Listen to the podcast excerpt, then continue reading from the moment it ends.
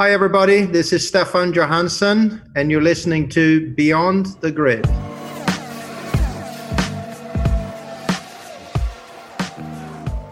Hi, everyone, and welcome to your favorite place here in podcast land. It's Beyond the Grid with me, Tom Clarkson. Unfortunately, I'm starting this episode on a somber note because, like everyone, I was horrified to hear late last week about Alex Zanardi's terrible handbike accident while competing in a road race in Italy. Alex was my guest on last week's show, and anyone who's listened to our conversation will be in no doubt as to his courage and resilience. And to hear what happened to him just two days after our show went out was sickening. As we release this week's show, Alex remains in hospital in a serious condition, his prognosis uncertain. I have everything crossed for you, my friend, and wish you a swift and full recovery. And I'm sure all of you out there feel the same way. As for this week's show, my guest is none other than Stefan Johansson, F1's 80 spec super Swede. I've long been a fan of his since first seeing him race at the 1983 British Grand Prix at Silverstone. That race was his Grand Prix debut, and I remember loving his black helmet and beefy looking Spirit Honda. He outqualified reigning world champion Keke Rosberg too, and no one does that by accident. His career was to be one of highs and lows. He scored 12 podiums and he deserved to win several races. But Ferrari team orders or lady luck always intervened at the crucial moment. But Stefan can still be hugely proud of what he achieved. He drove for two of the sport's biggest teams, Ferrari and McLaren, and he stacked up well against three of the fastest teammates a driver could ever have Ayrton Senna, Alain Prost, and Stefan Bellof. That's quite a list, and a lot of memories. And luckily for us, Stefan is one of the most articulate racing drivers ever to have sat behind the wheel of a Formula One car. Some of the stories he tells are jaw dropping, and not only about the teams and individuals he came into contact with, but about Formula One in the 1980s more generally and he's very funny too, particularly about the 1987 Austrian Grand Prix, which was an especially tough weekend. So sit back and enjoy hearing from one of Formula One's 80s megastars. I hope you enjoy our conversation.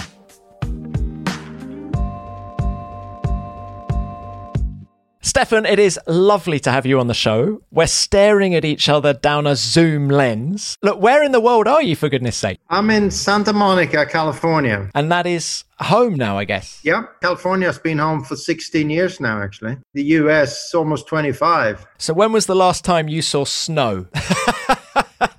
well, funny enough, last week, believe it or not, because I was actually in Park City, Utah for a couple of days, and they still have snow on the mountains there. But uh, I mean, I, you know, I go back to Europe very often. So, you know, I'm in Sweden five, six times a year on average, I would say, and have been throughout the whole time I've been over here. So I get, I get a bit of a dose of the home country every now and then. And you're running various businesses out of California now, including a management company which includes uh, IndyCar stars Scott Dixon and Felix Rosenqvist.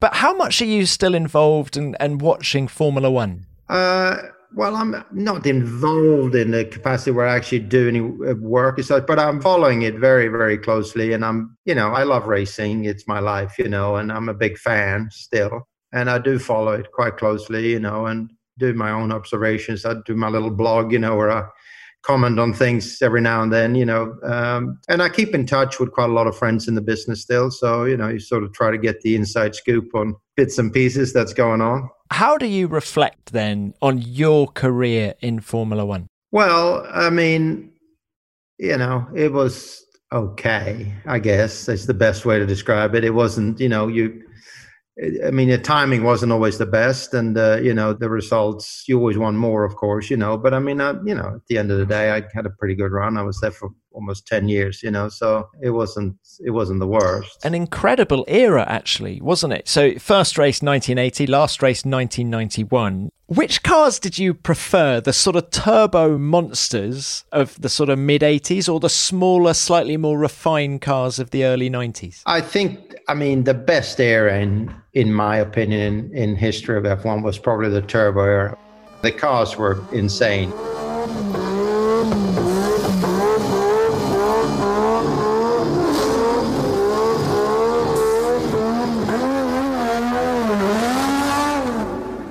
So much horsepower and very little grip. It was so free and completely over the top. You know, just whatever you could come up with, it was okay. You know, and just go for it. Aero had really just started to come into the picture. So of course it made a difference, but nowhere near the difference it makes today. You know, where everything is about aero, and the engines were just insane.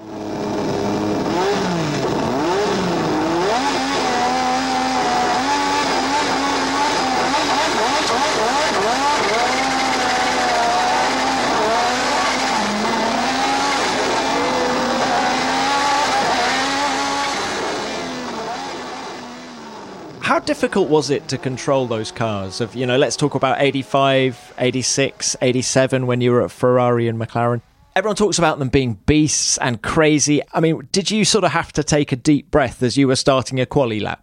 Yeah, oh, definitely. Yeah. I mean, even at the track like Monza, you know, with, which is very long straights and, and long gears, you were getting wheel spin going from fifth to sixth going down to the parabolica, uh, you know. So I mean, it was just insane. So I mean, it was definitely exhilarating, you know. And you you had to kind of a, adapt, you know, completely different driving style where you were just kind of hugging the inside of the corner to the last moment. So you got mm, had as much room as possible on the exit when the thing would light up.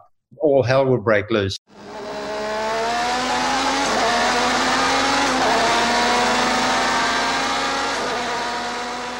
You know, and he would just needed as much room as possible to kind of gather it all together and try to get. I mean, let's say you're in second gear and the engine lit up. I mean, by the time you hit the curb on the outside, you were already in fourth gear. It was a bump, bump, bump, bump. I mean, you couldn't shift quick enough. Manual shift as well. So the, the gear shift was actually probably the one thing that had more effect on the lap time than anything else, just on the upshift because how quickly you could shift, you know. And was there much lag in those turbo engines? Yeah, yeah, it was. Yeah, definitely. I mean, on the lower gears, yeah. I mean, once you were on the cam, once you were on the cam, there was no lag. But one, you know, when you were feeding the throttle on the slow corner and, it, and power came in, and then when he came in, it was like a light switch, you know. Amazing. But I remember when that's when I was falling in love with Formula One.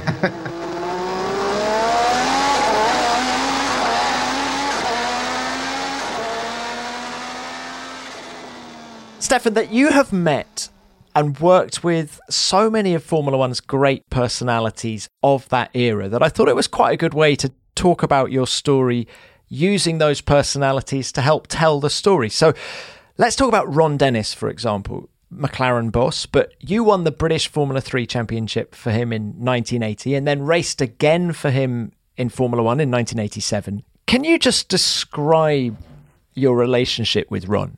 Well, I mean, Ron, I think of all the team owners that I worked with was, I mean, first of all, even when he was, when we were doing Project 4, you know, with F3 before he even had the F1 team, his attention to details was just beyond anything else, really. I mean, the, you know, the preparation was always immaculate. You know, everything was just kind of the best it could be in in that kind of narrow little box we worked in right then. But once he got into Formula One, of course, every year he kept moving the goalposts for everybody, really, and everybody had to kind of follow, you know.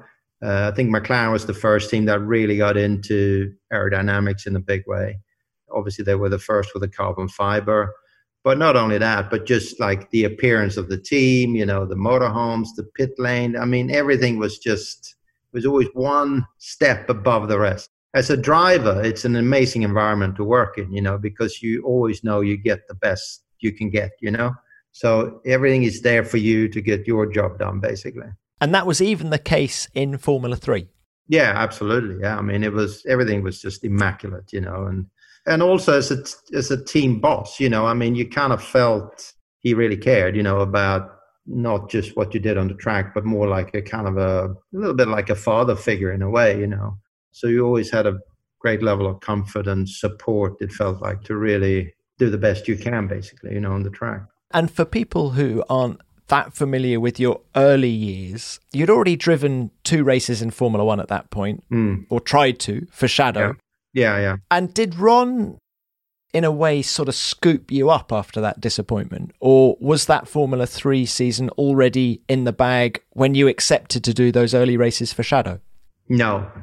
Uh, so he Ron came in kind of shortly after that, you know, and and uh, we had talk from the season before, and I mean, obviously Ron had a you know eye on the bigger picture. I mean, I think I was just a small cog in that whole thing to get to the Marlboro program, basically. But he really put the effort into because I had almost done the deal with uh, Tim Schenken and Howden Ganley uh, with uh, Tiga to do the F3 with them. And then Ron came in and uh, put on the whole sales pitch, you know, and convinced everybody, and uh, and and that's where I ended up in the end. And during that season, were you aware of the Formula One ambitions for the team? I mean, were you aware that John Barnard was probably beavering away somewhere, making a carbon composite chassis? And it became evident through the season. I didn't know anything about it when we started the F3 season, but there was this. We used to call it the fish tank. You know, this sort of little mezzanine level on the on the Project Four shop. You know, and there was these sort of blacked out windows on the top, and there was these three strange characters up there, which was JB Barnard and Alan Jenkins and uh, Steve, Steve Nichols. So those three were sitting up there, you know, we were like, well, what's going on up there, you know? And then it sort of become gradually evident, you know. And, and it's funny because we, that F3 car we had, the March, was not a very good car that year, the 803. So John, we, we were, I mean, we had all sorts of crazy development stuff, you know. Then John used to come testing and try to figure out how to make work. You know, we had different side pods made. I mean, all sorts of stuff. You know, that must have been quite something for a young guy because Barnard had already, you know, worked in Formula One. He'd had success in Indy cars as well. I think he he won that year's Indy 500, didn't he? And were you aware just that what the opportunity you were having laid in front of you? Were you aware of just how big it was? No, not at the time. I wasn't really, you know, and. Uh, so, you know, uh, don't forget, Ron had Andrea de Cesaris and Chico Serra in the F2 team at the same time. So they were like one step in front of me in that kind of hierarchy anyway. And of course, Andrea ended up getting the drive in the end, you know, for obvious reasons. So that, that wasn't really something that I had in mind at the time. And like I said, I, I was only at the very end of the year that, that just sort of started to become evident what the ultimate goal was. I remember actually, it's funny, funny. So my manager at the time, Staffan Svenby, who also was Ronnie's manager before, you know, it was kind of touch and go there to put the deal together with McLaren, I think for uh, Ron. And he was offered, I can't remember the exact, but it was peanuts, you know, for 10% of the company just to close the deal. And he, he turned it down. And I think for the next 15 years, Ron would never cease to remind him how much his ten percent would have been worth if you bought into it. You know.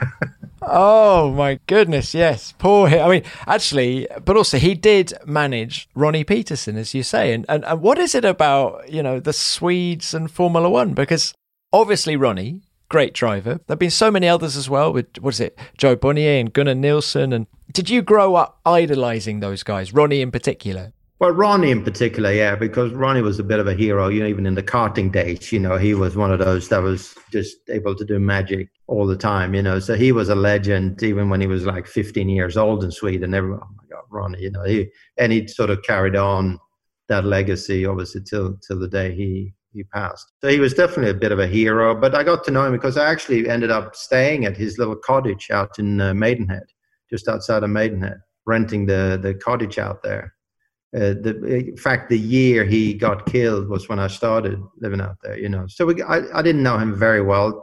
I can't say, but and we got to know each other a little bit during that period. You know.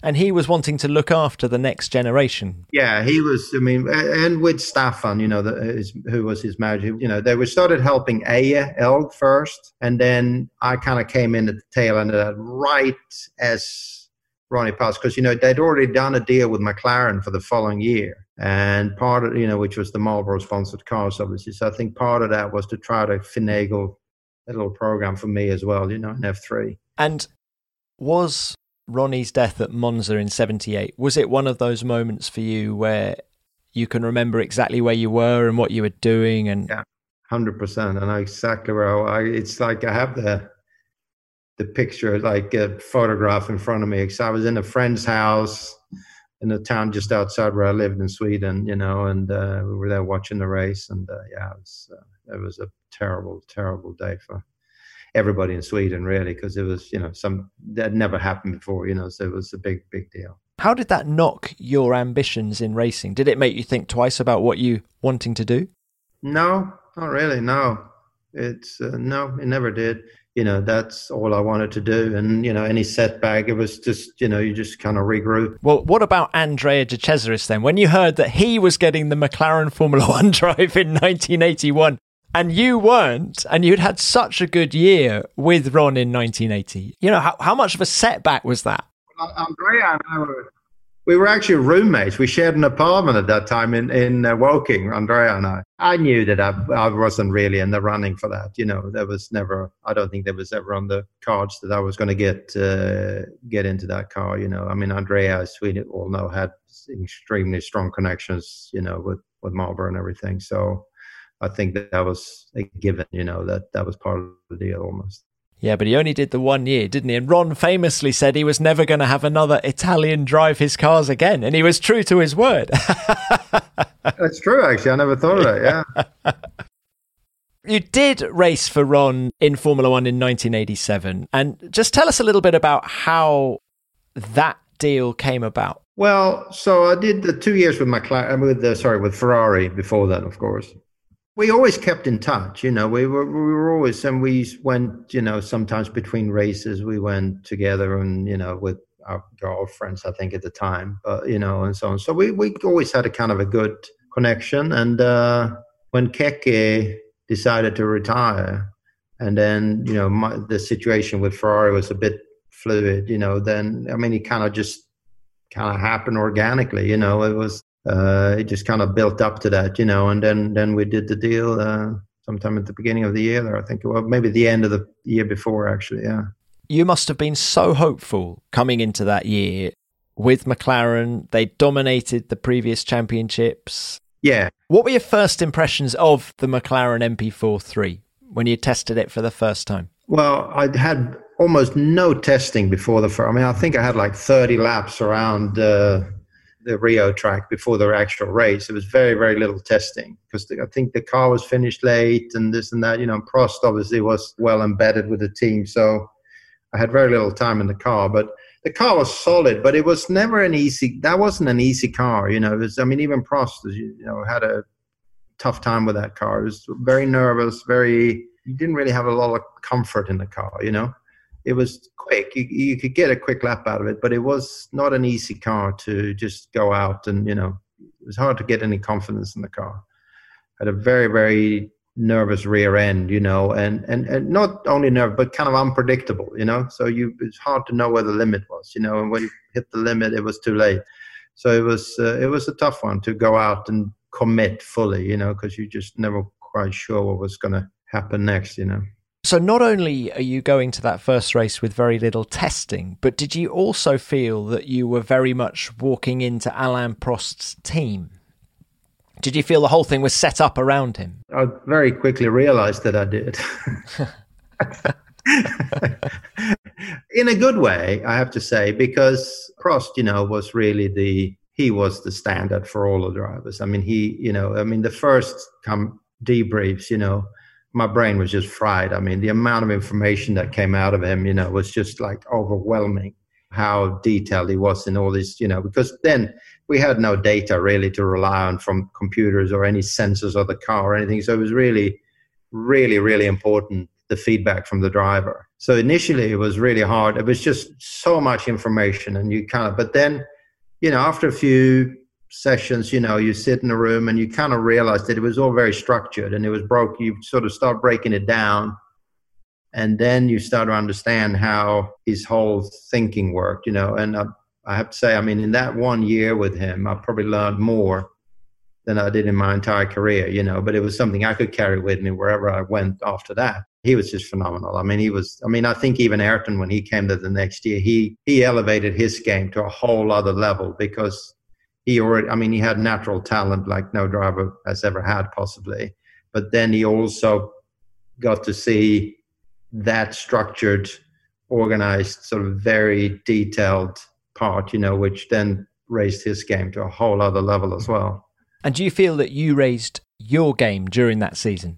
Yeah, oh, absolutely, I did. Yeah, no question about it. Yeah. I mean, you got five podiums to Alain's seven. Do you feel that you gave a good account of yourself that year? Do you feel could have done more or? I think in the circumstances yes. I mean obviously you know we were both unlucky in fact in some races and so they had a lot of reliability issues with the engine in particular.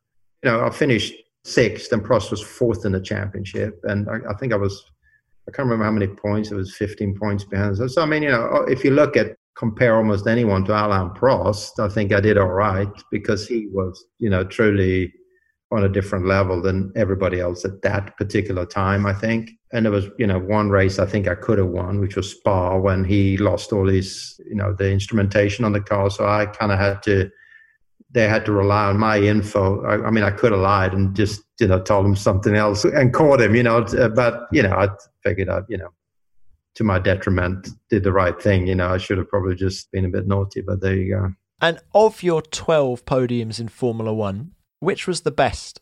Not just at McLaren, but of all 12? Well, I don't know, actually. I never really thought. I mean, the best was probably the ones that I didn't get a podium because I, I mean, there was races which I could have won that didn't happen for whatever reason. You know, I mean, Canada, I would have won for sure if it hadn't been team orders. I finished second behind Michele. That was my like third, second or third race with the team. Detroit, I would have won if the brake rotor hadn't exploded with a lap to go.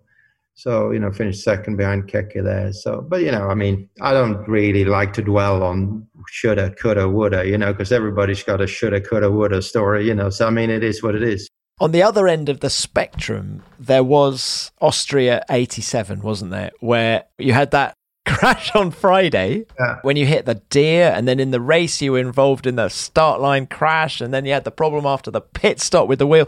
I mean, can you just reflect? It was that the the, the crash with the deer and everything.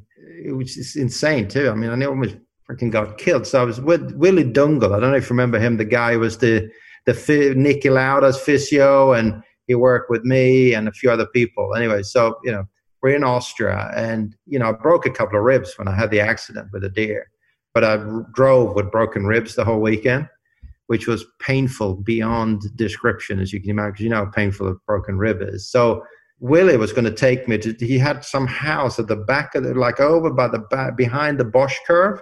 So I'm on the back of his bloody moped or some scooter. We're driving up there. So he was going to you know, had a bet on it. He was going to do some treatment for me. So we, we're chugging along on his little scooter. I'm on the back, and some piss drunk Austrian, whatever, just goes ballistic. And he hit me like straight, he nearly knocked me out. I mean, I'm on my back, I'm completely out of it on the, on the ground. He knocked me right off the scooter, almost took my head off said, now I don't only have the rip, but I also had a freaking headache. Like I could barely see straight, you know. it wasn't meant to be, was it? So, no. And then we had the start line crash. And then in the race, because Ron was holding the paddle, you know, when we did the pit stop in the race, he lifted the paddle because one of the guys in the back wheel still had the gun in. And of course, when you when the paddle, you just go. So I just went, you know, and this freaking air gun was still stuck in the wheel. And I mean, I think we passed like six, seven garages before the gun eventually. I mean, the, the, the air hose was like a quarter inch thick by the time it was stretched out. And then he came back through the pit lane about 200 miles an hour. it's a miracle it didn't kill anyone. Oh my goodness! Oh my goodness! So the weekend was even worse than I imagined. Yeah, it was. It was a total disaster. Then I was three wheeling it back to the pits. You know, after the wheel came off. I mean, it was just a complete nightmare. What did Ron say after the pit stop? Did he apologize or? Yeah, I mean, well, that was the good thing with McLaren, you know, because we were able to have a good laugh all the time. You know, and I, I mean, I can't remember the full exact, but I mean, everybody had a really good giggle after the race. You know, because it was just one of those what else can you do? I mean, it was just you got to see the funny side of it. The end of a bad weekend. But and, and what about the, the the deer incident? I mean, the car was badly knocked around by that, wasn't it? Completely destroyed. How frightening was that? Of all the shunts I've had, it's probably the one that gave me the shits more than any other shunt because yeah, like at Indy, if you have a crash at Indy, you know, you, you something happens, boom, you hit the wall and that's it. It's over. But in Austria, you know, it's in the morning, So the grass is all a bit wet from the night before, you know, and his runoff is like 200, 300 meter runoff almost, you know. So you have a lot of time to think that, and you know it's going to be a big one because the car isn't slowing down even half a kilometer, you know, when you're in the wet grass. So I mean, when the deer hit, it ripped the left front suspension right out of the pickup points. It was just four holes basically where the pickup points were. So it took the, you know, I had no brakes, I had no steering, took the rear left corner off as well. So I'm just a total passenger, you know. I mean, the only thing I remember is I had enough time to take the wheel out of the car, you know, the, the quick fit, and just pull my legs up as close to me as I could in case it hit front first. But lucky, it kind of slid around and he hit backwards first, so which took a lot of the impact. But it was enough to to crack the, two of my ribs, you know. So um, it was a pretty painful week. Were there no yellow flags from the marshals? No. I mean, nothing. Not even as a warning. Nothing. And apparently, the deer had been running around there for a good five minutes. You know, and you know, Ron was livid because we found out. You know, and I mean, he had a you know basically a destroyed car. So I mean, the the cost for the team obviously was not insignificant because it was a write off basically. We won't dwell on too many bad memories, I promise. But I did also just want to ask you about 87. At what point was it clear to you that you were going to have to find another job in 88? At what point were you told that Senna was on his way? You know what? It could have actually been that same weekend. no, no. Now, anyway, I never thought of that, but I think it was the same weekend, in fact. and I, I love Australia. You know, it's a great country, but clearly didn't uh, do me any favors that week. Um, yeah, actually, now you mention, I think it was almost certain it was that weekend. Yeah, there was a bit of speculation, wasn't there, that the deal? Yeah. Did you know in advance that you it was probably going to happen? Senna to McLaren. To be honest, I can't. I mean, I knew there was a chance even before the season started that that might be what happened. You know, if if uh, if everything kind of fell into place on their discussions. So, but you know, it's still of the options I had, I still felt it was a better option than you know because because you know I had the chance of going with a world championship winning team basically, or at the time it was you know, and Ferrari at that time really wasn't. You know, we I knew that it wasn't going to be much better in 87 than it was in 86 which really wasn't the case for many years after that in fact. We'll come on to ferrari. Just while we're talking about senna he's a guy actually you know better than most because you were teammates at Toleman at the end of 84 and stacked up pretty well, has to be said. What was your take on Senna as a racing driver, his strengths, his weaknesses, and don't be modest, how do you think you compared? Well, I mean, at the time, I mean, you know, like we did the first race in Portugal and we were, you know, we were pretty close. I mean, I was actually quicker than him the first day.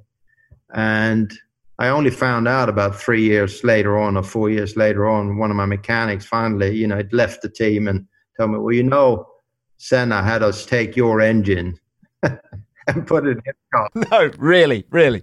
Yeah, for real.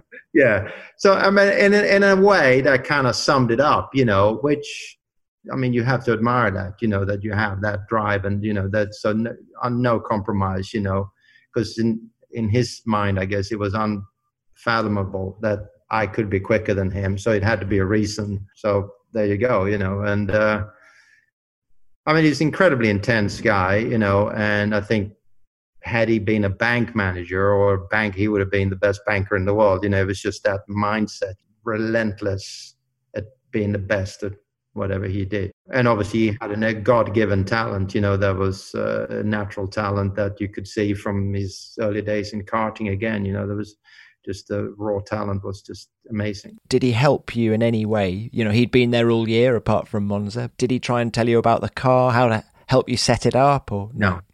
Not really, to be honest, no. Okay. But you didn't make it easy for yourself in 1984, let's face it, because not only did you go up against Ayrton Senna in the same car, you thought you'd put yourself up against Stefan Bellof as well. Yeah. Who was incredibly highly rated. And it has to be said that you stacked up very favorably against Bellof. Yeah, I mean, actually, I think he only out qualified me one race, but I beat him in all the races. And yeah, Bellof definitely, I, I think I had the best of him. Let's say something positive about Austria because the Austrian Grand Prix in 84, you and Bellof are in the Tyrrell, and you outqualified him by, I think, 1.6 seconds or something. Yeah, yeah. Yeah, it was massive. I mean, I, I was really on a roll then, too. You know, I was, I've been really on top of it. I did so much driving that year, too. I was racing in Japan. I was doing Group C in Europe. I was doing F1. I was, I mean, every weekend I was in a different car, you know, and it really does help. But Austria, I always loved. I mean, I love high speed corners. You know, that's kind of was that was my thing. You know, to just balance the car on the just on the edge the whole time, you know, for a long, long, long corner, just maintain the speed, you know. So I, I loved Austria, and I'm not sure Bellof was a huge fan, you know. So I think, and he was of, you know, we had no chance of even qualifying almost, you know. So I don't think he was particularly motivated, whereas I was extremely motivated, you know, because I really wanted to get back into Formula One in a in full time, you know. Do you think? Your performance against Bellof was when the big teams first sort of stood up and took notice of you? Is that when Ferrari first went, hang on, who is this kid? Uh, a little bit, yeah. But I think really, the, I mean, Ferrari was mainly the big dice I had with uh, Niki in Portugal in the Toleman. I think that got his attention more than anything because immediately after that they started making contact and you know inquiring about next year and you know maybe do a test or you know can we put some flesh on that bone for people who can't remember? So you're at Portugal, you're in the Toleman. We now know that Senna's got a better engine than you. but um, Niki Lauda, you're a complete thorn in his side. But what are your memories of that race? Yeah, no, I mean it was the. I mean the car was great. I mean that Toleman car, first of all, was a great car. I mean Rory Byrne and Pat Symonds, you know, obviously they had a pretty decent career after that car, you know, in their own way. So, I mean, Rory is a genius, I think, still is to this day. The car was very nice to drive, you know, really, really good car. And the Hart engine was strong at that time. The car was definitely really competitive. And uh, I just felt comfortable, you know, I mean, I was, I mean, I felt I had pretty good control of things as well, you know, so, and, um, you know, I had a pretty epic battle with Niki and I, the only thing I remember, I was always surprised at how lack of aggression he had, let's say, to try to get by. He didn't really make any big moves or big any big attempts, you know, until quite late in the race, really. And then kind of the race just kind of fell in his lap, you know, with the other people, so on. But uh, I felt I had pretty good control of the situation the whole time. And do you think Niki put in a word for you with the guys at Ferrari? No, I, I doubt it because he was really pissed off with me afterwards. we became really good friends kind of through that later on, you know. But I remember we met that winter in Kitzbühel for the ski week, and he was all grumpy, you know, ooh, you know, and he had a word. Then we sort of got drunk, and then we became really good friends after that, you know. So, can you remember your first visit to Maranello? Yeah, my first visit was when I got hired. Actually, that was the first time I, I went down there. It was uh, so you know the the next season, '85. I was without a drive, but I went to Rio. You know, like I'd done the year before. You know, as the sort of the with a kit with me. You know, my helmet and the suit just in case. And then Ken decided to take Bellof out of the car because they had some dispute over something. So last minute I got thrown in the deep end again, you know, and ended up doing the race with the Tyrrell. Then I got a phone call the following week from Piccinini, and I lived in London at the time, and asked me if I could come and meet him at the Savoy. You know, sure. Yeah, whatever. So then he explained, you know, well, you know, we um, we'd like to hire you for the rest of the year. I'm like, what? You know, that's that. So then he, you know, explained that they're going to get rid of Arnoux and of course, I had a contract with Toleman, but Toleman didn't have any tires. I had that whatever dispute it was with Pirelli, Michelin. I can't remember the details, but the bottom line was that we didn't do Rio because we didn't have the tires, and that's why I was there, you know, doing the thing with Ken with Tyrrell. So this was like on a Monday or Tuesday before the Portuguese Grand Prix literally we agree on everything in his hotel room. It took an hour you know and then i had to call alex hawkridge and ask him you know if he if he would release me. And of course he said you i'm not i can't stop you you know this is every driver's dream you know i can't stop you doing that. So he was very kind you know and uh, released me from my because i had a three year contract with Toleman then you know. So it was quite a big deal to get released out of all that. And then the next day literally on Wednesday, I fly down to Maranello uh, very secret meeting in, in Modena in the old factory uh, with the old man, the Pier Paolo Gardella, which was Piccinini's sort of assistant, right hand man, picked me up in Bologna, took me to the old factory in Modena, which was just nothing. It was just a, I mean, there was no activity there whatsoever. Just some old cars underneath, all, you know, awnings and stuff. And that's where I met the old man the first time, and his, you know, son Piero and, and Piccinini. And after that, we uh, went to the factory to a quick, quick seat fitting did about 10 laps around Fiorano the next day and then we flew to Portugal on the Thursday and that was that was it thrown in the deep end you know? That is one hell of a week. Yeah yeah. Right I've got so much to ask you about this. First of all can you remember what Enzo Ferrari said to you when you signed the contract for the first time and you the first time you met him yeah, very, very well. So they were yapping away in Italian, and then they asked, you know, Piccinini, so the but and they were speaking mostly amongst themselves in Italian, you know. And then, so we're in this room, this old office of Enzo Ferrari, you know, and no lights are on. I mean, only Ferraris. Like the whole, you know, it's like a Fellini movie. You know, you see the sun coming through the windows to sort of barely, you know, sort of a little bit of light there, you know, and you see his silhouette, you know, in the back. And so the only question he asked me was, "Are you hungry?" And I kind of understood he didn't mean if I was, you know, physically hungry. I said, I've, I've never been more hungry in my life. And, and he said, okay, you're hired. Amazing.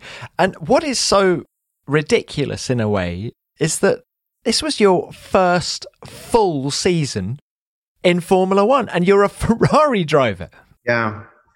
It's, it's crazy. I mean, if you think so, I mean, it was really too early, you know. I mean, I wish I'd had a couple of years full time with a with a midfield team to just learn the ropes, the politics, and all the shenanigans that goes on in F1. Because I was so wet behind the ears, you know, and so naive in many ways that kind of lacked that experience you really need to be with a top team like Ferrari, you know, just to just to deal with all the politics and everything as well.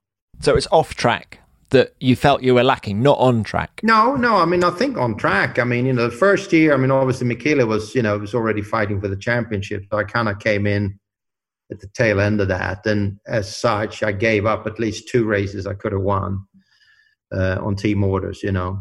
Shoulda, coulda, woulda again, you know. But uh, I mean, it could have been a totally different scenario. But the next year, I mean, my focus was on, you know, beating him in the championship, which is what I did. But unfortunately, the car that year was really difficult. I mean, it was not a very good car, you know. We ended up fifth, fifth and seventh. I, I finished fifth, and I think Michele was seventh in the championship that year. Imola 85. It's your second race for Ferrari. The car was really good the whole I was quickest in the morning practice on Saturday. So I knew we had a good shot for pole. But what happened was that the I think the mechanics had somehow not tightened up the floor on the car. Or anyway, long story short is the floor came loose, the whole underfloor. So the car was all over the place, you know. And I mean, we didn't see it until the qualifying was over. You know, the whole thing was just like moving up and down, you know, a couple of inches. I mean, it was just aero balance was all over the place. So that's why we only qualified 15th. But even in the warm up, you know, we were right there on Sunday morning. And we had the game plan in place, you know, with the fuel economy and everything. I knew exactly the datum number every lap. And I stayed in that the whole time. And I was still picking up people one after the other, you know. So I knew I had complete control of the race. You know, I knew it was going to get to the end. Ayrton Senna is on his victorious way into the Rivazza, the double left. Senna's in trouble, could be could be fuel. So Senna slowed right down out of the blue, and one would hand down is Stefan Johansson. Stefan Johansson goes into the lead. You're suddenly leading the race. And every single person there thinks you're about to win this Grand Prix, your first Grand Prix. I mean, it was incredible. Even I remember when I passed for the lead, I couldn't hear the engine of the car because of the sound of the crowd. It was it was unbelievable. I will tell you this that the Italian crowd is absolutely beside itself with euphoria and excitement, as well they might be.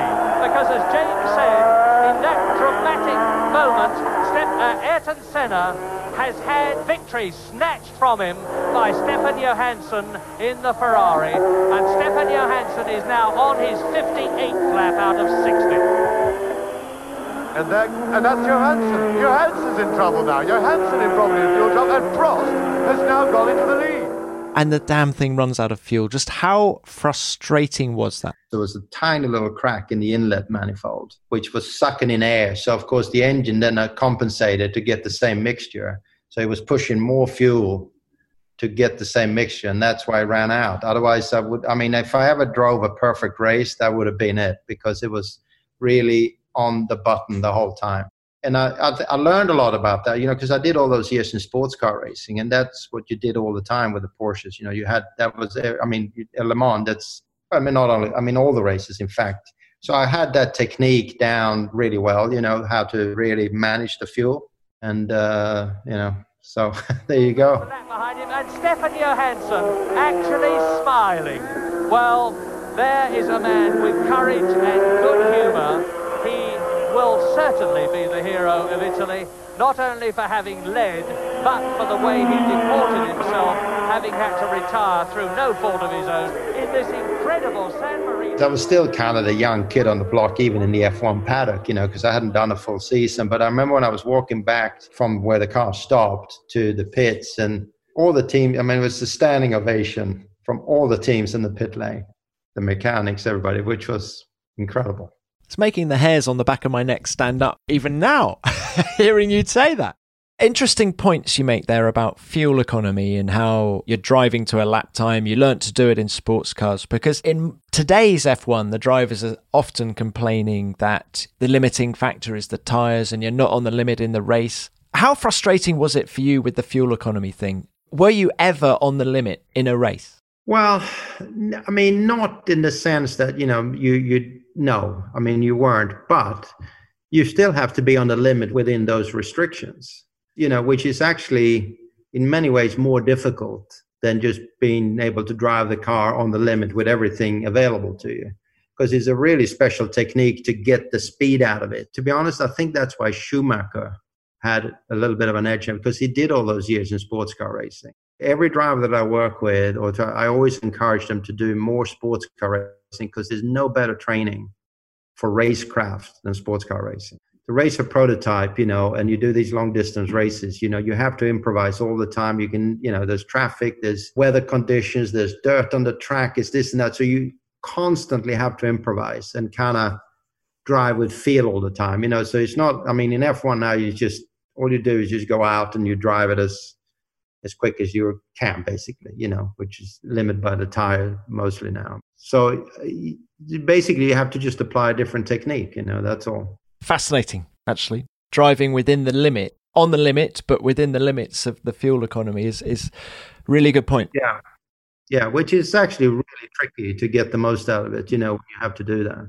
There's certain techniques like with braking and stuff, you know, that you can really, like at Le Mans, you learn it a lot, you know, and you can at Le Mans, we used to be able to get at least one more lap on a stint by applying a particular braking technique, you know, to use less fuel. So it definitely works, and you can you can easily. I mean, that uh, Scott, for example, is the absolute master of fuel management because he's kind of figured out that same style, you know. Mm. That's Scott Dixon, of course. Yeah, yeah. How many IndyCar titles has he won now? Five. Five. Pretty darn good, isn't he? Actually, that's a good point. I mean, Scott Dixon, you're his manager. Why hasn't he had a good crack at Formula One? It was just timing. You know, we had, so when he won the championship the first time, we had the test with Williams, uh, which went very well. And we were due to have a test with Ferrari as well. We had some meetings with Jean Todt, you know, and they wanted to do a test as well. But at the same time, you know, he'd done the one the year with Ganassi, then we, you know, with Williams, with the BMW was obviously the main partner, and they didn't want a rookie in the car, basically. So at the time, we managed to leverage that in getting a really, really, really good deal from Chip for IndyCar. So we kind of ended up in IndyCar, you know, and that's just where the career ended up going, you know. Do you think Scott Dixon is good enough, was good enough to shine with the best in Formula One? I mean, I think he would have been world champion had he got. I mean, the, if he'd been in the right. I mean, you know, in F one, you have to be in the right car at the right time. You know, the timing is so crucial in F one. And there's maybe two at the maybe three at the most who actually have the luxury of deciding which team you want to go with at whatever certain time. But if all you know all the stars would line up, he would have no question he wouldn't be world champion. I mean, I think he's he's absolutely one of the best in history of any category, in my opinion. Interesting. Really interesting. But back to Ferrari, mid 80s, very different game back then. But Michele Alboreto is your teammate. And how helpful was that to have an Italian as your teammate at Ferrari? Because did he take a lot of the heat from the media because he was Italian? No, not really. I mean, I think, I mean, I'm not sure it was helpful. I think it was, uh, you know, I didn't speak much Italian at the time, but I always knew when they were talking about me because it was always il biondo. okay, now, okay, well, let's go on. so, you know, so I mean, we were good friends, Michele and I, already before because we raced against each other in F3 and stuff. But at the same time, we were fierce competitors, of course. I mean, in F1 in particular, you the first goal is always to beat your teammate, you know, because that's only the really real reference point you have, you know. But I mean, we had a pretty good relationship, I'd say. I mean, we, we were we were you know good friends always, and uh, but it was it was fierce at the same time. It has to be when you're in a team like Ferrari, you know. There's you got to get the job done. So, something you alluded to a little bit earlier on, but why did it all come to an end at Ferrari in 86? I remember James Hunt saying they're getting rid of the wrong guy. Yeah, it was politics, you know. I mean, like I was too wet behind the ears to know, you know, who to stroke. And I think just the Italian component and everything else, you know, I think it was I did what I set out to do that year, which was to beat Michele in the championships. That you know, we knew the car wasn't going to be good enough to win races, so my focus was basically on scoring as many points as I could with the, under the circumstances. You know, so and that's what I did. You know, but uh, politics obviously played a big part of it, and I kind of at the same time had my eye on wanting to get better results, and the McLaren opportunity looked like a better bet at the time. You know, so and and the fact that Ron was kind of a friend, you know. Uh, I mean, we had a good relationship always, and uh, it just felt like a better option at the time, you know. On paper, it did. I mean, Alain Prost was the world champion in 1986. Yeah, that's what I mean. It was obviously, you know, to go to the team, and there was no reason to think then that they weren't going to have a championship winning car again, you know. There's a couple of other chapters I wanted to ask you about. The first one of which is the whole Honda experience. You were instrumental in um, helping them develop their turbo engine. Spirit Honda, can you just sort of talk us through how crazy that was? And perhaps let's start at the beginning how the deal to work with Honda in Formula One came about. Well, so you know, I knew John and Gordon quite well, you know, through the F2 programs and everything. And John ran, you know, when I when I did after the F3 championship, then I did F2 with Docking, Alan Docking with the Toleman F2 car. Then Wickham, John Wickham ran the March factory team at the time, and then him and Gordon Coppuck got the opportunity to do this Spirit deal, you know, with the in the F2 car. So I ended up driving for Spirit in F2 in '82 uh, with uh, with Thierry Boutsen as my teammate. And about halfway through the season, I think we found out that there was ambitions to do F1 from Honda. We knew that you know it was either going to be me or Thierry, basically being the driver, and uh, we didn't know who either of us really, you know. Until then, I guess Honda made a decision that they wanted me to be the driver for them. So I think we found out uh, some sort of end of that F2 season basically. Was it a speed thing that they were after or was there was it sort of politics off track that got you that drive? I think it was more the speed thing, you know, the Japanese I think I mean for, I don't know why to this day maybe it's my name Johan Son that the Japanese really like because I was always like super popular in Japan. You know, I mean, during that period when I spent a lot of time out there, I mean, I was more recognized in Japan than I was in Sweden, even. You know, it, it was ridiculous, you know. So I, I can only imagine it must be something to do with a name or something, you know, Johan Son, son, you know. So anyway, that's kind of what happened, you know. And but I always had a really, really great relationship with the Honda guys, and in fact with Japan in general. You know, I always had a lovely time there, and very you know, still to this day, I have a lot of great friends there, you know, and a lot of people are still in contact with and work with. So the chassis, tell me if I'm wrong, was a converted Formula 2 chassis, is that right? absolutely. Yeah. What you took that car out to? Were you just pounding around Suzuka, or or where was all the testing taking place? We did all the testing in California, believe it or not, at Willow Springs. Why California? Willow Springs and Riverside because of the weather. So they, you know, this was in the winter. It's like in January. So we flew because and, and Honda US is based in Torrance. We used to work on the cars in Torrance, and then we'll take it either to Riverside or to uh, Willow Springs, which both tracks were marginal at best, you know, and safety or anything. Uh, but we did a lot of running, you know, and uh, we were there for like think like a six weeks straight or something, you know, just kept testing and then a couple of days off, fixing, changing stuff on the car and, and you know, whatever. And how did the engine evolve during that time? Well, it was, uh, I mean, the whole year was, it got slightly better, but I mean, it had good power. It wasn't really lacking that much in power, but it was just, the reliability was very marginal. You know, I mean, I used to joke at the time. You know, I said I didn't need to do any fitness training during the week because I always got to, you know, I put in about ten miles of running every weekend because remember we had spare cars back then. So the car would blow up, you know, in the first practice session. I'd run back to the pits, get there in time to jump in the spare car, you know, and do the last 15 minutes of practice and then rinse and repeat. Same thing the next day, you know. like almost every weekend it was like that. And how much of a disappointment was it when they said we're going to Williams for 84? It was uh, devastating for me, really, because I thought I'd finally cracked it to Formula One, and uh, you know now I was in you know what I've been dreaming of my whole life since I was a little kid, you know. So it was really tough. And I remember Joest rang me up to do the 12 hours of Sebring, which was the same weekend as the first Grand Prix in Brazil. And I remember we won Sebring, and I was just totally miserable and grumpy because I wasn't in Brazil. You know, that's all I wanted was to be in the F1 paddock, you know, and, and do the Formula One races. So I ended up that year being like the the super sub, you know, wherever there was an empty car, I would I would be there, you know.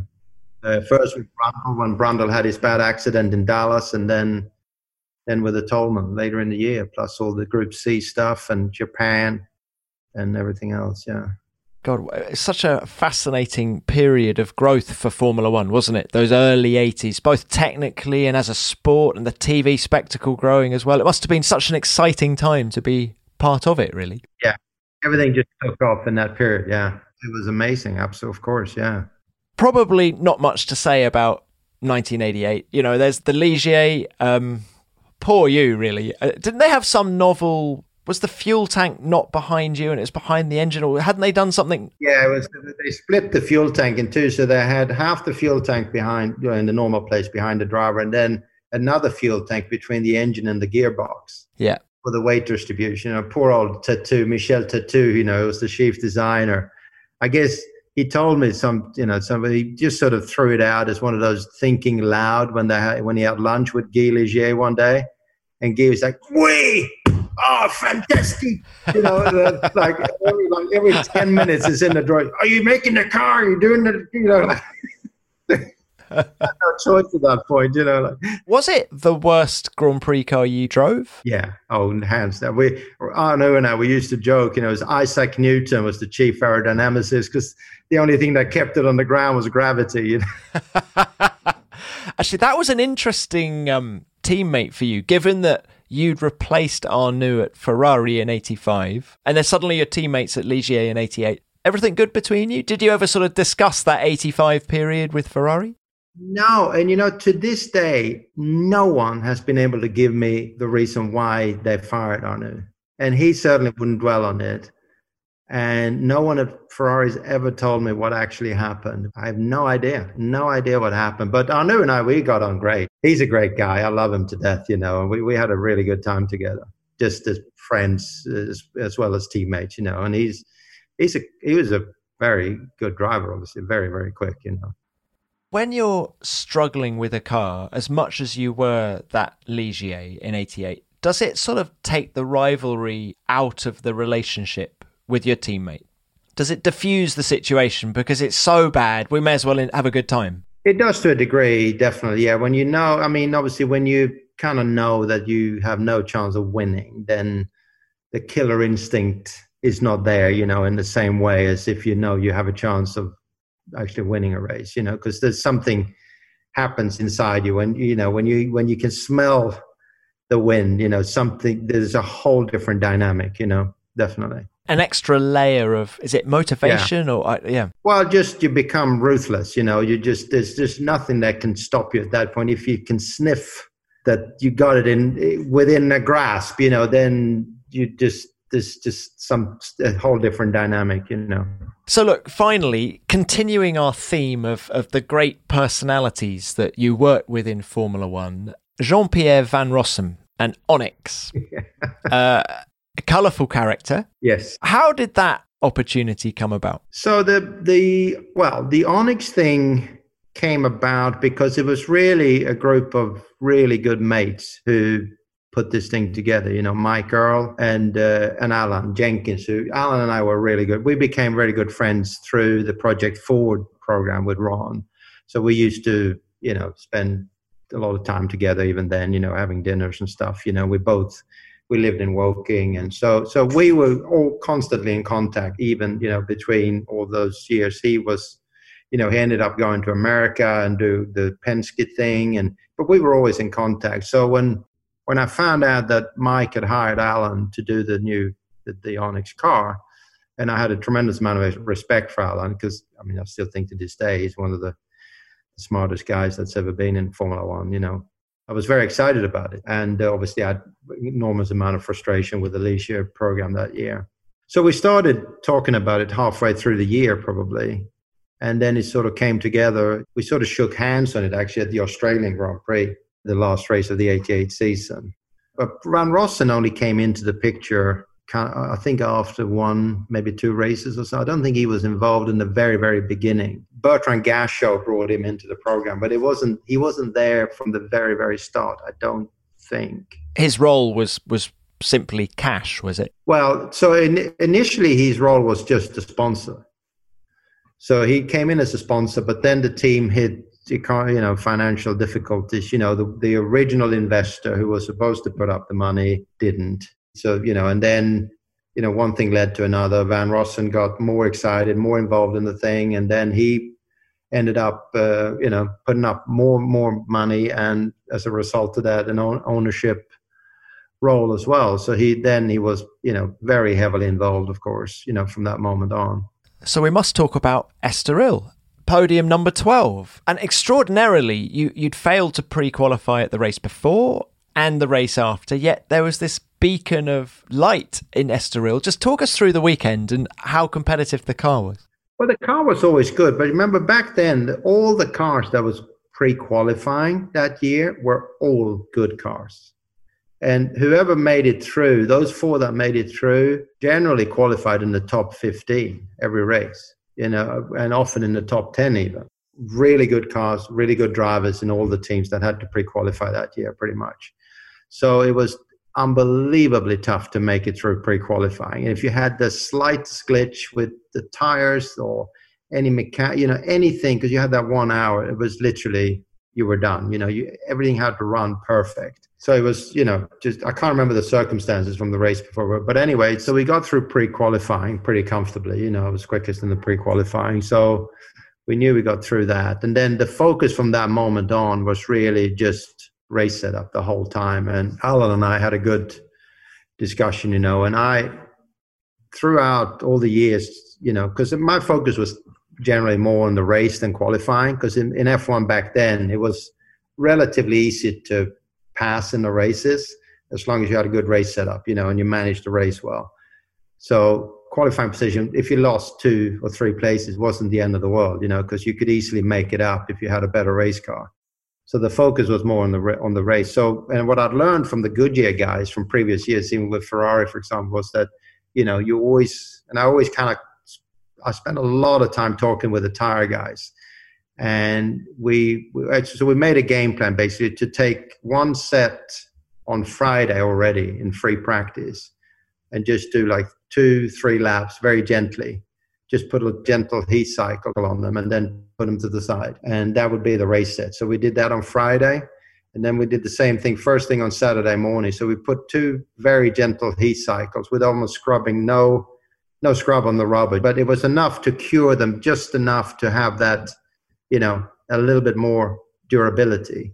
That was the race set, and the the game plan was to do the whole race without a pit stop, and no one else did that. So everybody else had to stop. So we, you know, we, I, I think I qualified 12th or something. So I got up to seventh pretty comfortably just on speed, and then we were just waiting for the rest to do their pit stops. And when that cycled through, we ended up third, and uh, and that's we kept that till the end of the race. Although the the left front and that long right hander before the start finish straight was, I mean, I could see it every lap.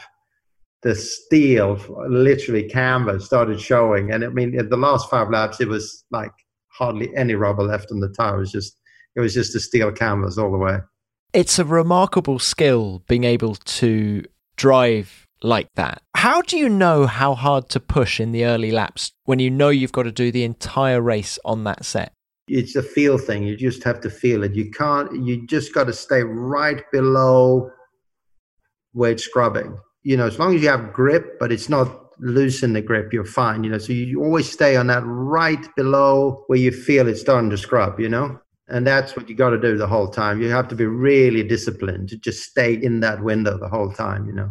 and that was one of your many great skills as a driver and something you learnt from Group C as well. Well, I mean, I think I was, yeah, probably my best skill was to you know manage a race well, and I no question about it learned most of that in sports car racing. You know. So when I asked you earlier, best podiums was that one in '89 with Onyx. I mean, given that you'd had to pre-qualify and everything, was that one particularly special? Yeah, I think that was probably the best of podiums, you know, because it was so so much work went into it and was so much such a personal thing for all of us, you know, mm-hmm. because we we all kind of had our setbacks, whatever, and here we are, you know, bunch of guys that we were all good friends, and we've been through all this. It was an unbelievably tough year. You know, the team was on the brink of no finances, you know, and all the problems were pre-qualifying. I mean, emotions were like high all the time, you know. So it was definitely uh, satisfying. And a nice reminder of your ability. Did it wake up any of the top teams again? And did anyone show any interest for the following year? Not, not, not much, to be honest. No, it really didn't. You know, and the thing is, I already had a contract for the following year with with Onyx as well. You know, that obviously then the whole thing just fell to pieces during the winter. You know, and it sort of died almost, you know. But uh, I mean, some in- funny stories with Van Rossem too. You know, I mean, he was, I mean, talk about a character. I mean, this guy was he was unbelievable, you know. But we we struck up a really good friendship again, you know. I mean, we you know through the year with all the hardships and everything, you know. I mean, you got to know the guy, and he was he was a great guy actually. You know, I mean, he his appearance and everything, you know. I mean, he was obviously troubled in some ways, you know, maybe, but. uh he was a gentle, very kind person in the end. What I really admired was that he did everything he promised he would do and more. You know, it was never, it took some time and we had to juggle a million different things, you know, but I mean, you talk about chaos. You know, I mean, I remember, I mean, for example, you know, I picked, he lent me a Testarossa for the Belgian Grand Prix, just his private car, you know, it's, oh, it's, uh, just pick it up there, the garage there and there, you know, so I go there from the airport pick up this car and I drive, you know, drive down to the track. And this, you know, when I get there, there's like this, like a shoebox so on the floor next to the passenger seat, full of cash. a shoe, I don't know how much was in it, but it was like several hundred thousand for sure. oh my goodness. What, and he'd forgotten it was there? Yeah, it was just sitting there. oh my goodness. So, as you said, the Onyx thing fell apart in 1990, and then there was what a bit of footwork and a bit of AGS in 91. But then it all came to an end, and, and, and you, you moved to America a couple of years later and haven't looked back. If I was to say to you, best F1 car you ever drove, what would you say? The best F1 car I ever drove was a car I never got to race, unfortunately, which was the Toleman 85 car. Unbelievable car. I mean, I tested it in Rio before the season we had some engine issues, but you could feel the car was just fantastic. It was just an evolution of the 84 car, but way better, much more aero. But Rory had this, I don't know, I mean, the geometry of his cars is incredible because the car is so harmonious. You know, you, it's just quiet, it's calm. You just, you can feel everything. You know, some cars are quick, but before you like from the moment you turn in till you get to the apex, it's like 35 things have happened. You know, there's like all this stuff. His car is just like you. All you have to do is just concentrate on getting your turn in, get to the apex, get on the power. You know, it's like calm. It's just a whole different harmony in the car. And the car it was fantastic to drive. So lucky Fabi and Berger, whoever ended up driving it, because it was a phenomenal car. Wow, amazing. Yeah. And best race you drove? Oh, I don't know. I mean, Imola, I guess, was probably one of them, you know, which I should have won. And it probably just changed everything. You know, had I won that race, Imola 85, yeah. everything would have been, I could have actually, then I would have been a contender for the championship that year. Because the car was still, you know, at that point, the championship winning car. You know, it went downhill after that. But yeah.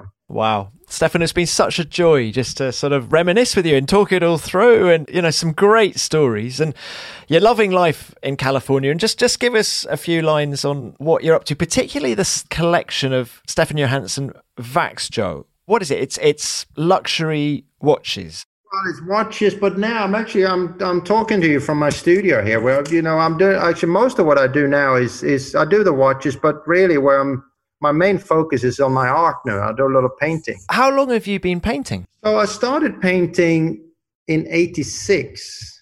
Actually, I mean I was always interested in art and design and so on, but I started painting in '86 when, and it's a weird story. And to be honest, I don't really know to this day what prompted me. But when Elio De Angelis got killed, I mean, we were like really tight. You know, we were like brothers almost. We hung out together all the time, had a lot of fun together, and you know, I used to go to dinner almost every night at that period. You know, it really hit me hard. You know, I didn't. I just I was kind of lost for a while. You know, and something prompted me to go and buy a canvas and some paint and do something in his memory, whatever and that got me started you know and i got from that moment on i've been hooked on it you know so i've been doing it more like a hobby my whole life throughout my career but it, in the last sort of five or six years now i got the studio here where i'm working now and now i'm really taking it serious so this kind of is my life part two if you like the art you know so i'm trying to de- i mean i'm developing it now i'm selling quite a lot of stuff just through here but also trying to commercialize it with different products based on my art you know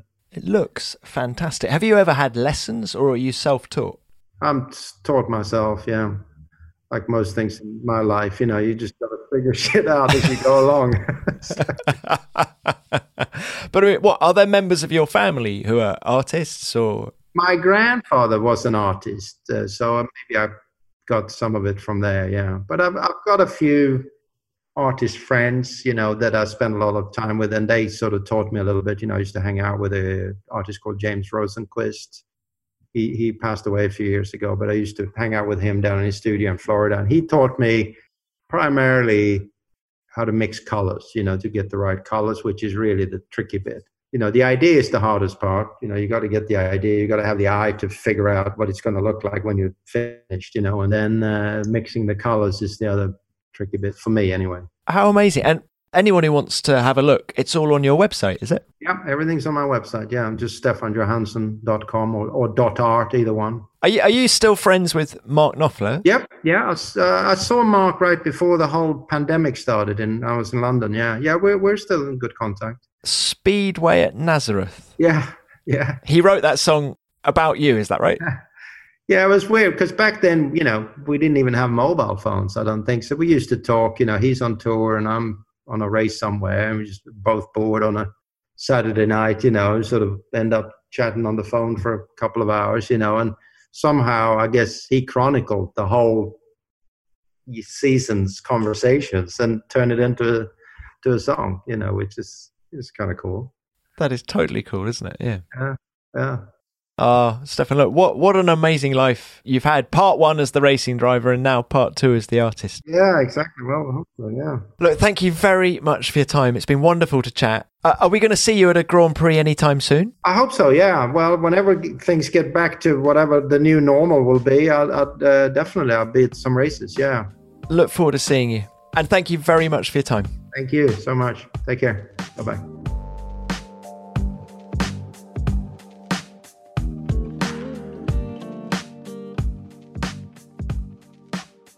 You have a look at Stefan's website, stefanjohansson.art, you'll see that he's really nailed his new craft. And to think it was Elio's death in 1986 that prompted him to pick up a paintbrush in the first place is just so poignant. And there's so much else to relish in that conversation. Senna, Bellof, Ron Dennis, Prost. How many drivers in history have worked alongside so many of the sport's greats? The only thing his career CV lacks is a win. And listening to him describe Imola 85, his second race for Ferrari, when he ran out of fuel while leading almost in sight of the finish line, is emotional and nothing short of cruel. Stefan, thanks for your time. It was great to catch up, and I hope to see you at a Grand Prix soon. That's almost it for this week. But before we go, there's just enough time to sift through the virtual mailbag to see what you've been saying about the show. And we've had a lot of feedback about Alex Zanardi. Almost all of it saying what a legend the man is. Paul Curran says this What an incredible person Alex is, with an incredible story and such a great sense of humour. Has anyone pissed off Flavio Briatore as much? And I'm shocked to hear about his accident, and I hope he makes a full recovery. Well, Paul, that was a great story about Monza 1991, wasn't it? All those late night phone calls from Flavio were hilarious in hindsight. And we're all wishing Alex a full recovery, of course we are. And here's one from Toby Davis. TC, that was the best F1 Beyond the Grid podcast to date, in my opinion. And it's so sad and ironic that Alex is now fighting another battle. My prayers are with Alex Zanardi and Daniela. Everyone listening will echo those sentiments, Toby. Stay strong, Alex. The world needs people like you now more than ever. We've also had a great message from Nyril C about the show from two weeks ago with Riccardo Patrese. When I was six years old, Nyril says, our primary school teacher asked what we wanted to call our new class gerbil. My nomination had the highest number of votes, and the gerbil was named Riccardo, after Mr. Patrese himself. What a guy! Great podcast, keep 'em coming. Riccardo, if you're listening, that is one big accolade. What a great story. Thanks, Nyril. Well, that's it for this episode, but of course, we'll be back next week with another big Formula One name. In the meantime, if you want to drop me a message about the show and potentially get a shout out on here, I'm at Tom Clarkson F1 on Twitter, or you can use the hashtag F1 Beyond the Grid. Thanks for listening. Beyond the Grid is produced by F1 in association with Audioboom. Until next time, Forza Alex.